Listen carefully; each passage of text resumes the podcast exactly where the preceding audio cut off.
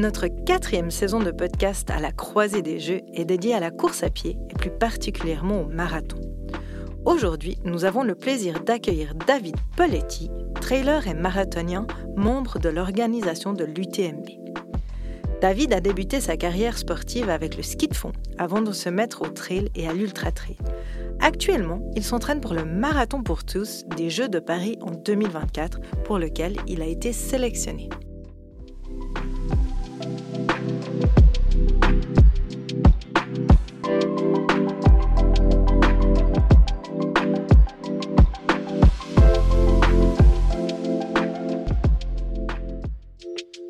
Croisée des Jeux, la série qui rapproche sport et culture en explorant l'influence des Jeux olympiques sur vous, sur nous, sur nos imaginaires et dans la société, réalisée par le Musée olympique. Je m'appelle Véronique Lugrin, je suis spécialiste en santé et performance durable et fondatrice du Centre En Mouvement Lausanne, dédié à l'activité physique et aux performances artistiques. Avec notre invité David Poletti, nous allons nous intéresser à la course longue distance de montagne, le trail, et aux défis incroyables que représente le Tour du Mont Blanc et comment il se prépare au Marathon pour tous de Paris en 2024. Marathon qui emprunte le même parcours que celui des athlètes des Jeux Olympiques de Paris 2024.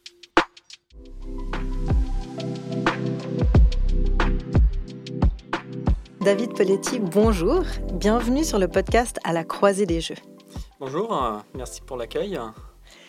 David, vous êtes le fils de Michel et Catherine Poletti, fondateurs du légendaire UTMB, où vous avez la charge de la commercialisation et du développement de cet événement. Vous êtes également à la coordination et à la relation territoire du Dacia UTMB Mont-Blanc. Vous débutez votre carrière sportive avec le ski de fond avant de vous mettre au trail et à l'ultra trail et dernièrement au marathon en vue de votre participation au Marathon pour tous de Paris en 2024. Vous êtes donc l'invité idéal pour notre podcast à la croisée des jeux. Êtes-vous prêt pour la première question, David? Je suis prêt. Alors, David Pelletti, s'il vous plaît, racontez-nous votre parcours et d'où vient votre passion pour les courses de montagne et l'ultra-trail. Alors, c'est une passion euh, familiale qui m'a été euh, transmise euh, par, par mon père, puisque euh, mon père a toujours été dans les sports euh, d'endurance, donc il a été euh, au ski de fond et c'est une des raisons pour lesquelles j'ai fait du ski de fond toute mon adolescence. Et donc, à un moment donné, pour préparer le ski de fond, il est assez usuel de courir et de faire d'autres sports d'endurance pendant, pendant l'été et pendant une période. Il courait l'été pour préparer l'hiver jusqu'à découvrir la discipline quand j'étais, quand j'avais 13, 14 ans à peu près où il a fini par inverser. Euh, par inverser. Il participait à des événements, les, les prémices du trail euh, en, en, Europe, euh, où du coup il faisait du, du, ski de fond pour préparer les, les courses d'été. Donc je l'ai accompagné pendant quelques années en tant qu'accompagnateur sur les routes avec, avec ma mère pour l'encourager, le, voir sur les différents ravitaillements prendre plaisir à faire euh, quelques sections euh, avec lui, euh, notamment pour dans les moments difficiles sur, sur les fins de parcours.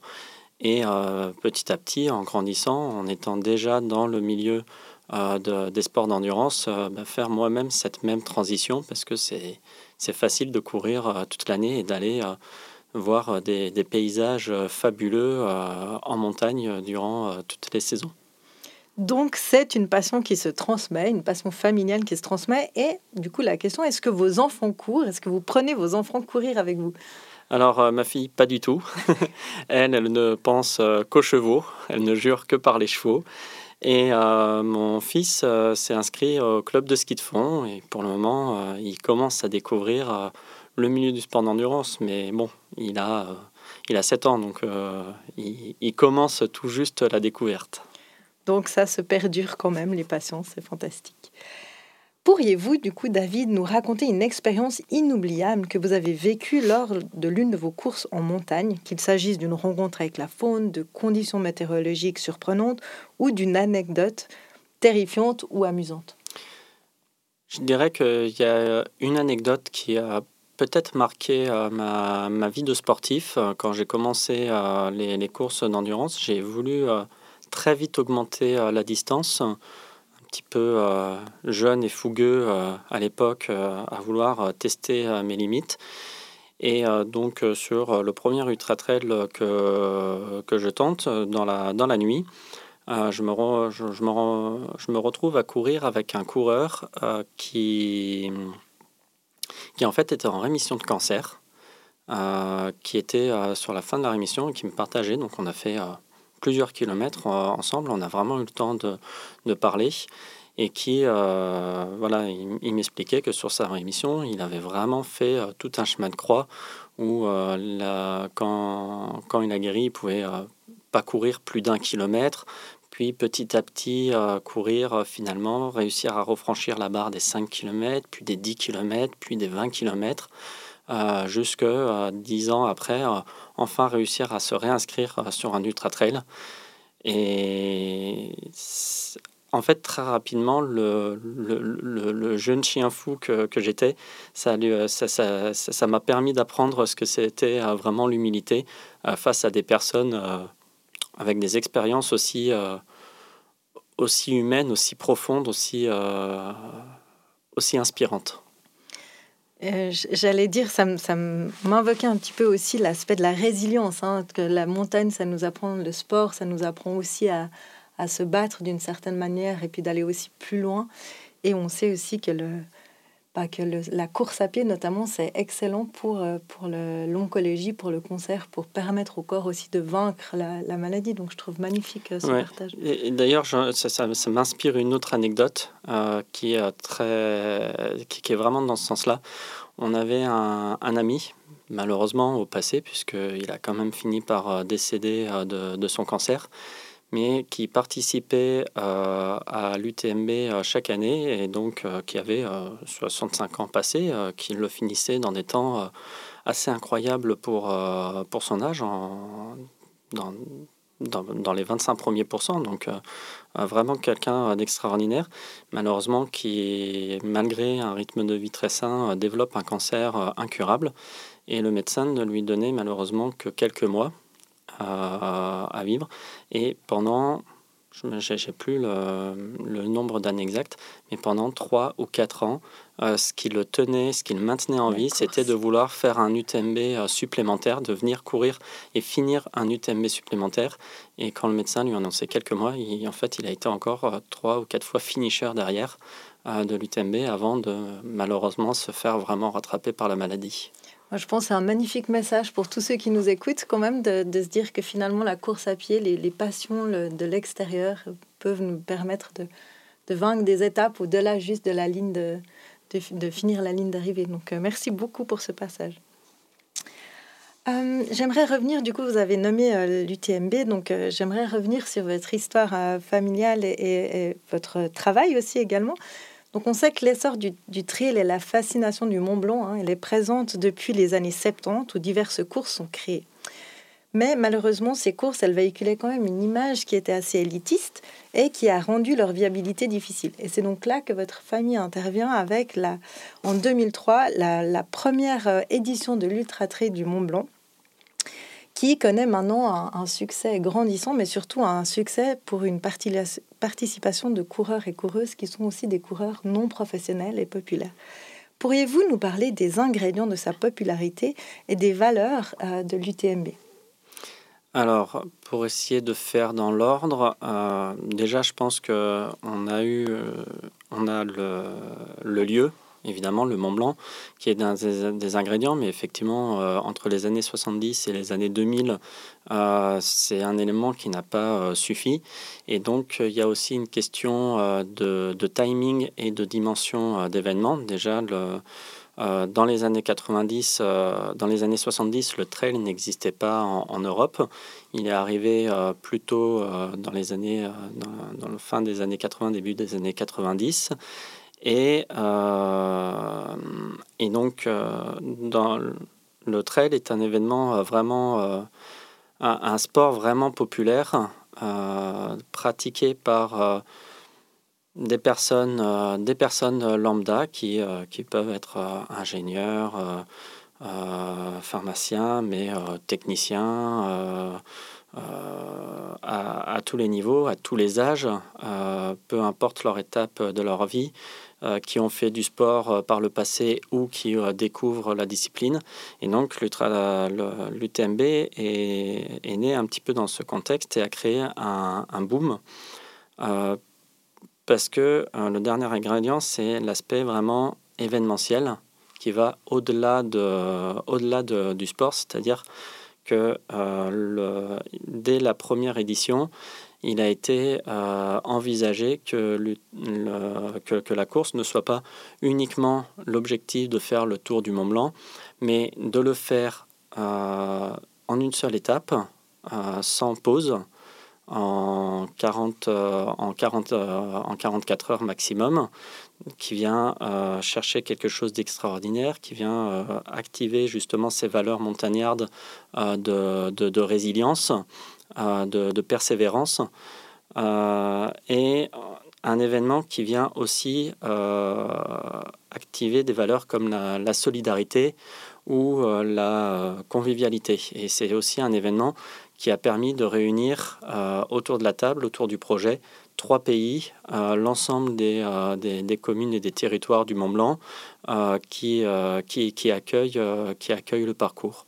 Ce n'est pas uniquement de quelques, quelques coureurs qui passent sur des chemins, c'est un événement populaire avec, dès la première édition, des centaines de coureurs de tous les niveaux qui prennent le départ sur la même ligne de départ que, que, le, que, que les élites. Encore aujourd'hui, euh, les élites sont certes dans, dans un sas euh, en avant de la ligne de départ pour leur permettre de partir euh, à une vitesse canon, mais ils prennent le top départ au même instant que la plupart des coureurs ou tous les coureurs réguliers, selon si la, course part en une ou trois vagues. Mais globalement, il y a vraiment cette mixité qu'on trouve euh, des hommes, des femmes, des gens de classe euh, plus modestes, des gens de, de, haute classe. Euh, ils sont tous en tenue de trailer, il n'y a pas de distinction, il n'y a pas de distinction à ce niveau-là. des élites, des, des personnes moins bons, des, des, personnes un peu plus est-ce que du coup cette inclusivité, c'est quelque chose qui a, qui a toujours été véhiculé au travers de cette course? Quelle, quelle, est cette, voilà, cet, essor que, votre euh, famille, que vos parents ont, voulu euh, s'engager. J'ai lu euh, sur votre site, il disait c'est une histoire de famille. Nous, on, veut vraiment faire durer cette histoire de famille. On veut transmettre cette passion. Est-ce que c'est toujours d'actualité, ce besoin de transmettre la passion de la montagne, la passion de, du Mont Blanc finalement et, d'un point de vue familial? Bien sûr, euh, euh, c'est toujours d'actualité. Hein. C'est, c'est pas, même si c'est une entreprise qui aujourd'hui a besoin de, de, vivre et de faire vivre des, plusieurs familles sur son territoire, ça reste avant tout notre principale raison d'être. Euh, l'ensemble de ces valeurs, l'ensemble de ce qu'on apporte, euh, de cette expérience euh, extraordinaire qu'on permet à chaque coureur de vivre et qu'on parle de solidarité, d'ouverture vers les autres, d'inclusivité. de respect de l'environnement, toutes ces valeurs-là sont toujours, toujours aussi fortes. Et chaque, chaque année, on continue à se poser constamment les questions. Est-ce que euh, est-ce qu'on est-ce qu'on est toujours en phase avec ces valeurs qui nous tiennent particulièrement à cœur et qui font que on continue à euh, faire des horaires euh, de dingue chaque semaine avec avec passion en mettant nos nos tripes sur la table ou est-ce que on peut continuer à réfléchir et à améliorer à s'améliorer sur sur sur d'autres sujets Magnifique. Et rappelons-le, c'est combien de kilomètres au total? Alors la distance Rennes, c'est 170 euh, km et 10 000 mètres de dénivelé positif pour franchir euh, l'ensemble, euh, l'ensemble des cols qui font le, tour du Mont Blanc. Donc incroyable, merci. Et du coup, si, si j'ose revenir un petit peu, vous parler effectivement de mettre les tripes sur la table, de cet engouement, de cette passion, de ce travail nécessaire pour réussir. Bah voilà, vous réunissez trois pays, c'est quand même un travail énorme, une course euh, phénoménale qui on voit maintenant à, la télévision hein, quand, euh, quand on suit les coureurs. C'est comme vous le dites, hein, c'est un peu comme le Tour de France. Finalement, il y a, y a tous ces gens qui se réunissent pour, euh, pour être solidaires avec les coureurs et les coureuses. Mais quel pourrait être le défi majeur de la course de montagne, que ce soit pour les participants et pour les organisateurs du coup? Alors, sachant qu'il faut, euh, sur les organisateurs, il y a une diversité d'organisations euh, euh, très variées. il y a des événements majeurs comme, comme l'UTMB, mais il y a aussi des événements beaucoup plus à taille beaucoup plus modeste, auxquels d'ailleurs j'apprécie énormément de participer également en tant que, en tant que participant. Je pense qu'il y en a vraiment pour, euh, pour tous les goûts, pour tout le monde, euh, à toutes, euh, toutes les échelles. Comme la CCC par exemple, ou d'autres petits événements parallèles Alors la CCC est une course de, de, de l'événement UTMB. donc ça, c'est une, une, une distance, c'est une des courses de l'événement. Mais rien que dans la même région, on peut avoir le trail du Tour des Fises, le trail des Aiguilles Rouges. Il y a probablement une dizaine ou une vingtaine de trails par week-end en saison euh, en, France et en Suisse. Euh, donc il y en a vraiment pour euh, tous les goûts et il y, il y a des événements qui vont réunir 5, 6 jusqu'à 12 000 participants sur l'ensemble des courses de sur l'ensemble des courses de, l'événement. Donc sur l'UTMB par exemple, on a effectivement de, presque 12 000 participants, mais on a 5 ou 6 courses, il faudrait que je refasse le compte dans ma tête. Mais euh, voilà, par contre, on n'a pas une seule course. Euh, le, maximum de coureurs sur une seule course, c'est 2500. Euh, et il y a des événements qui vont avoir 5, 6, 5, 5, ou 600 ou 1000 participants sur l'ensemble de, de, leur événement. Il y en a vraiment de toutes les tailles, de tous les goûts. Et du coup, les enjeux sont un petit peu différents mhm. en fonction des tailles d'organisation. D'un point de vue organisateur, globalement, ça va être euh, les enjeux majeurs euh, entre elles, ça va être l'ancrage sur son territoire. Euh, c'est un, un, une discipline qui est très ancrée sur, sur le territoire. Le, ce qui ce qui anime la volonté, je pense, de la grande majorité de tous les organisateurs. Euh, il y a une volonté commune qui est de faire découvrir euh, nos, territoires, de venir, d'inviter les coureurs euh, et les familles à venir découvrir un pays auquel qui, qui, qui, nous, qui nous touche particulièrement et euh, leur, euh, leur, leur, exprimer euh, venez voir chez nous, c'est beau, vous allez prendre du plaisir, c'est bon parce qu'on a un super terroir. c'est voilà, un petit peu tout ce qui va animer les différents, les différents organisateurs. Donc ça nécessite pour ça un ancrage et une, une, action sur le, un lien avec le territoire très fort. Et ensuite, ben forcément, on peut, en, en, fonction de dans quelle région on est, évidemment, euh, dans, dans, certaines régions euh, très vallonnées ou en régions euh, très montagneuses comme dans les Alpes, l'engagement peut être un petit peu différent et donc la gestion de la sécurité quand les coureurs partent de nuit dans, dans, la montagne, même si ça reste des chemins pédestres, euh, il y a un engagement, euh, il y a quand même un certain engagement des coureurs et une certaine responsabilité des organisateurs de leur permettre de le faire dans les meilleures conditions de sécurité possibles. Et d'un point de vue du coup participant, est-ce que vous, vous avez déjà euh, participé à la course dans son entièreté et quels seraient les enjeux ou les défis majeurs pour du coup le coureur ou la coureuse? Alors oui, je, je, je, l'ai fait en 2000, je l'ai fini en 2008, la, la, course majeure. Euh, je suis redescendu un petit peu en distance parce que ça c'est très chronophage en temps. Euh, maintenant, je suis plutôt sur des formats euh, autour des 50-55 km avec plus ou moins 3-4 000 mètres de dénivelé positif, ce qui fait déjà des épreuves qui durent, qui, durent, qui se, qui se déroulent sur la journée. ça, c'était pour pouvoir fonctionner à, ça, c'était pour pouvoir euh, euh, mixer, euh, le, tenir compte bah, du travail et de la vie familiale en même temps. pour autant, les engagements sont les mêmes, c'est que c'est des épreuves qui durent dans le temps. c'est même, même sur des 20 km, 30 km, 50 km, ça reste quand même généralement entre 3 et 4 heures d'effort pour les distances courtes et sur des ultra-trails, c'est jusqu'à 40 heures d'effort.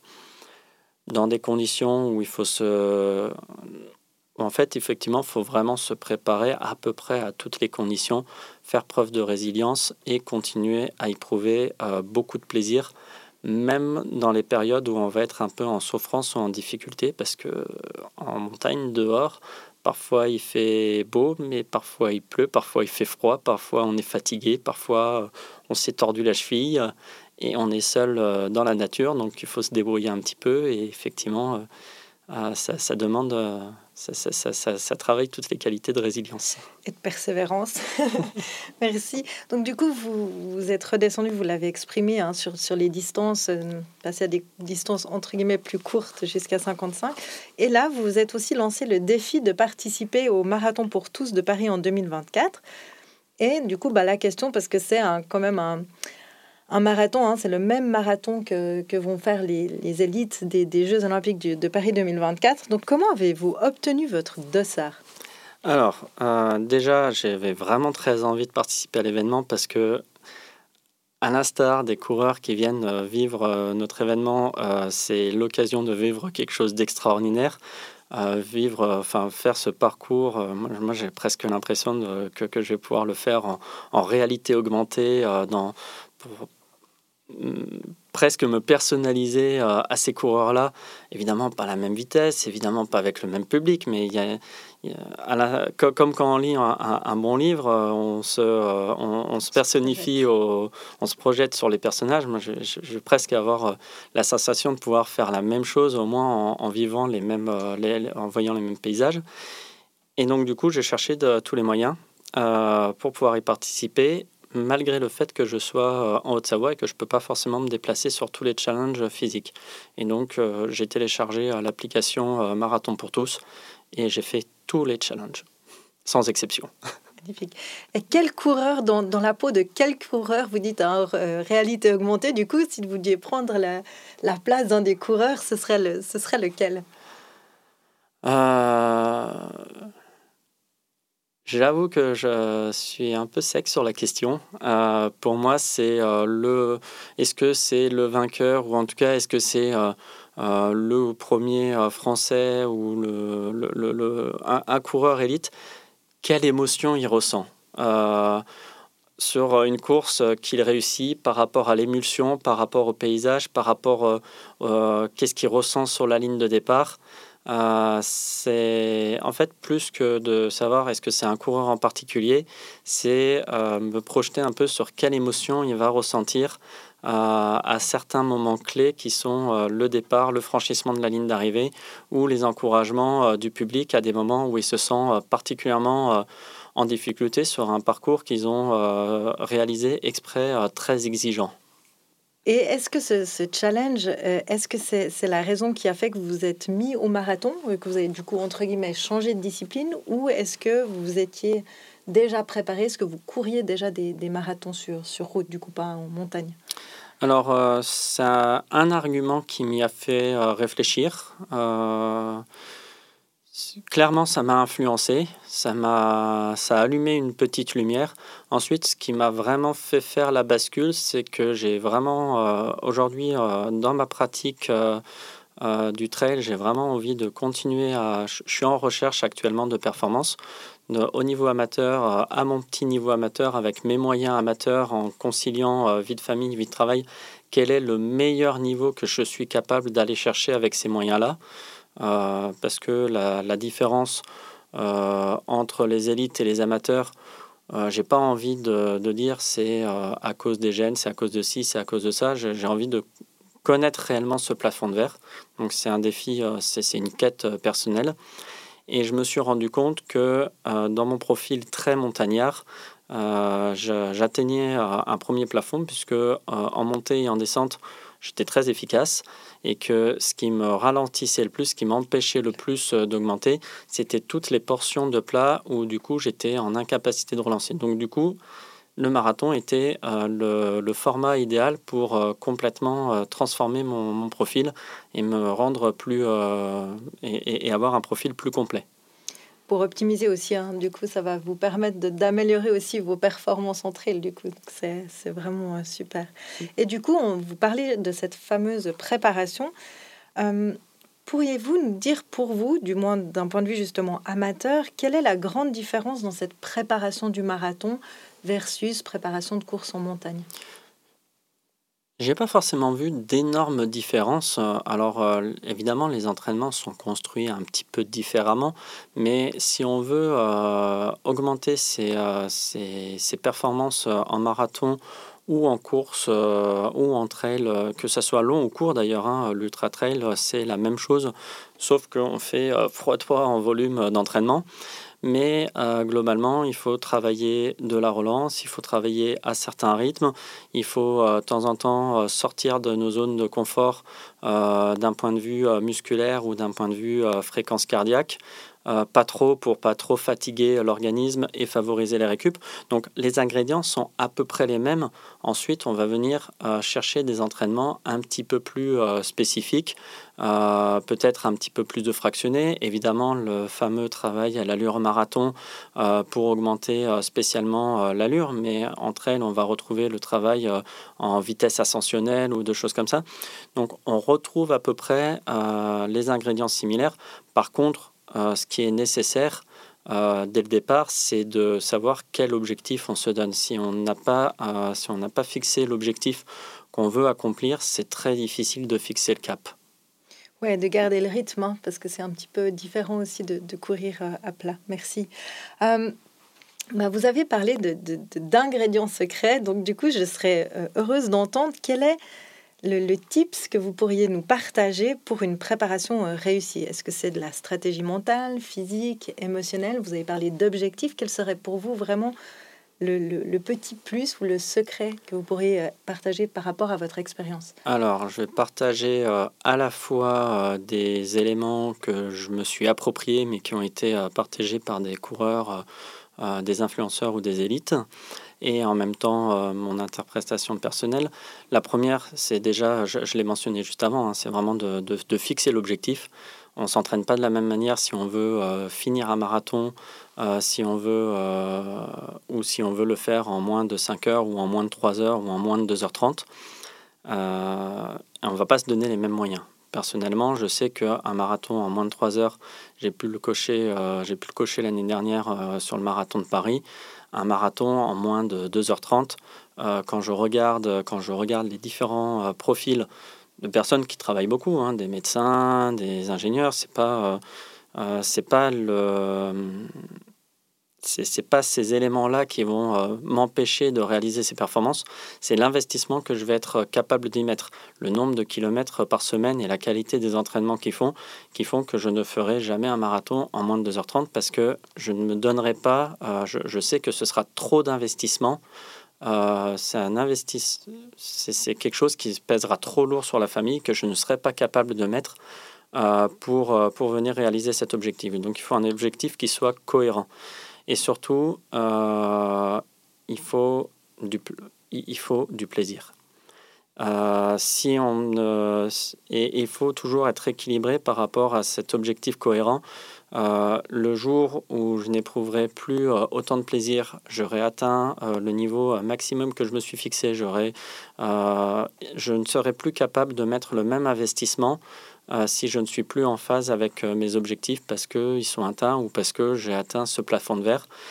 Mais naturellement, euh, à ce moment-là, je ne pourrais, je, n'accepterai plus les contraintes que je m'impose aujourd'hui parce que forcément, quand on fixe des objectifs, on se fixe des, des contraintes qu'on accepte tant qu'on est en phase avec son objectif. Oui, absolument. Je pense que l'aspect organisationnel, hein, vous le mentionnez très bien, entre le travail, le, plaisir de courir, mais ça prend quand même du temps. Plus la famille, c'est effectivement aussi des, contraintes sur lesquelles il faut garder un cadre et un rythme pour, réussir. Donc, euh, merci beaucoup pour ce, partage d'expérience. Et j'aurais une dernière question. Quel est du coup pour vous euh, l'ingrédient, toujours les ingrédients, mais indispensable pour réussir à franchir la ligne d'arrivée d'une course longue distance comme l'UTMB Grande question, parce que je l'ai, fini certes une fois en 2008, je l'ai refait euh, en off, mais dans, dans les conditions de, barrière en 2020, quand on était sur la période Covid avec mon père, puisque c'était à peu près la seule opportunité qu'on avait de le faire en famille. et pour autant, je dirais pas qu'il y a. je, si j'y reparticipe euh, dans euh, l'année prochaine, ou dans deux ans, ou dans trois ans, ou même si je l'ai fini euh, cinq ou six fois, je ne dirais pas que je détiens l'ingrédient secret pour le finir parce que je ne serai jamais sûr de le finir la fois suivante. Parce qu'il y a toujours une somme de petits détails qui, quand on fait 20 ou 30 km, on peut s'affranchir de ces détails. On ne fait peut-être pas la meilleure performance du siècle, euh, mais globalement, on est à peu près serein sur le fait de finir. Mais dès qu'on augmente la distance, euh, ces détails viennent euh, peser sur, sur les 40, 50, 60 derniers kilomètres. C'est sûr qu'il faut s'être préparé mentalement, il faut être tolérant avec soi-même. Euh, quand on veut partir euh, sur un objectif qui parfois on se rend compte qu'il est un peu ambitieux, c'est pas parce qu'on est dedans qu'on a euh, qu'on est passé à côté de tout. De temps en temps, il faut accepter de revoir ses objectifs en cours de route. Faut pas perdre l'essentiel, même si on n'est pas dans les objectifs qu'on s'était fixés. Il y a plein de choses qu'on il y a plein de raisons d'éprouver du plaisir d'être là à l'instant T une nuit euh, étoilée, euh, euh, le fait d'être en pleine nature, se sentir, quand, quand, on est en difficulté, parfois c'est aussi le moment où on se sent particulièrement vivant, une rencontre, une rencontre inspirante. même dans les, et même dans l'abandon, plutôt que d'y voir un échec, on peut y voir des, un apprentissage. Et c'est voilà, c'est pas parce qu'on ne le finit pas une année que l'année suivante, euh, on n'aura du coup pas les éléments pour être capable de le finir. C'est assez magique parce que dans, dans, l'ensemble des, des, intervenants qu'on a eu sur ce podcast, il y a quelque chose qui m'a vraiment frappé, c'est cette connexion justement avec cette nature, avec euh, ce rythme, avec soi-même et cette solidarité entre les différents coureurs qui, qui fait que les gens y prennent aussi beaucoup du, plaisir au-delà vraiment de juste la notion de performance. Et je trouve extrêmement riche que vous reveniez dessus parce que c'est vrai que peut-être pour quelqu'un qui n'a jamais osé franchir le pas de, de s'inscrire à une course, peut-être que les personnes, elles voient que l'aspect de, de la performance, d'arriver au bout de l'événement ou de la course ou de la distance avec des objectifs. Et merci pour ça, je trouve vraiment important de, de sentir ce, ce besoin de de simplicité, de, oser prendre ses baskets, aller courir pour découvrir finalement des, choses en soi, qu'on aurait peut-être des émotions, des, voilà, des, difficultés qu'on peut parcourir, qu'on peut traverser pour arriver au bout d'un objectif. Et donc, c'est un beau message d'espoir. Donc, euh, merci David. Mais avec plaisir. Je dirais juste pour euh, rebondir là-dessus, il y a euh, une valeur peut-être qui est très chère au, au, trailer. que, que beaucoup euh, vont mettre dans, euh, dans ce qui est assez communément appelé euh, l'esprit trail, qui est un terme qui ressort beaucoup dans ce milieu-là. qui est la solidarité. En fait, les gens viennent chercher, viennent aussi chercher une aventure humaine, une aventure de partage. Et c'est vrai que c'était Philippe Billard dans Mon Royaume pour une lettre qu'il avait écrit en 2004 suite à l'UTMB et il avait joué sur cette différence de son entre solidaire et solitaire. Et que, en fonction des kilomètres, en fonction de son état de forme, en fonction de ce qu'on voulait ressentir, on pouvait passer de l'un à l'autre et inversement au fur et à mesure de son aventure. C'était juste une lettre à changer. Magnifique très, très beau mot de la fin. Donc un grand merci à David Poletti pour cet échange vraiment enrichissant et, ces valeurs humaines que, vous partagez au travers de votre expérience. Nous vous souhaitons vraiment une, beaucoup de chance et de plaisir au Marathon pour tous en, en 2024 et bien évidemment pour toutes vos autres courses de montagne et pour euh, la prochaine séance de l'UTMB. Eh ben, merci beaucoup.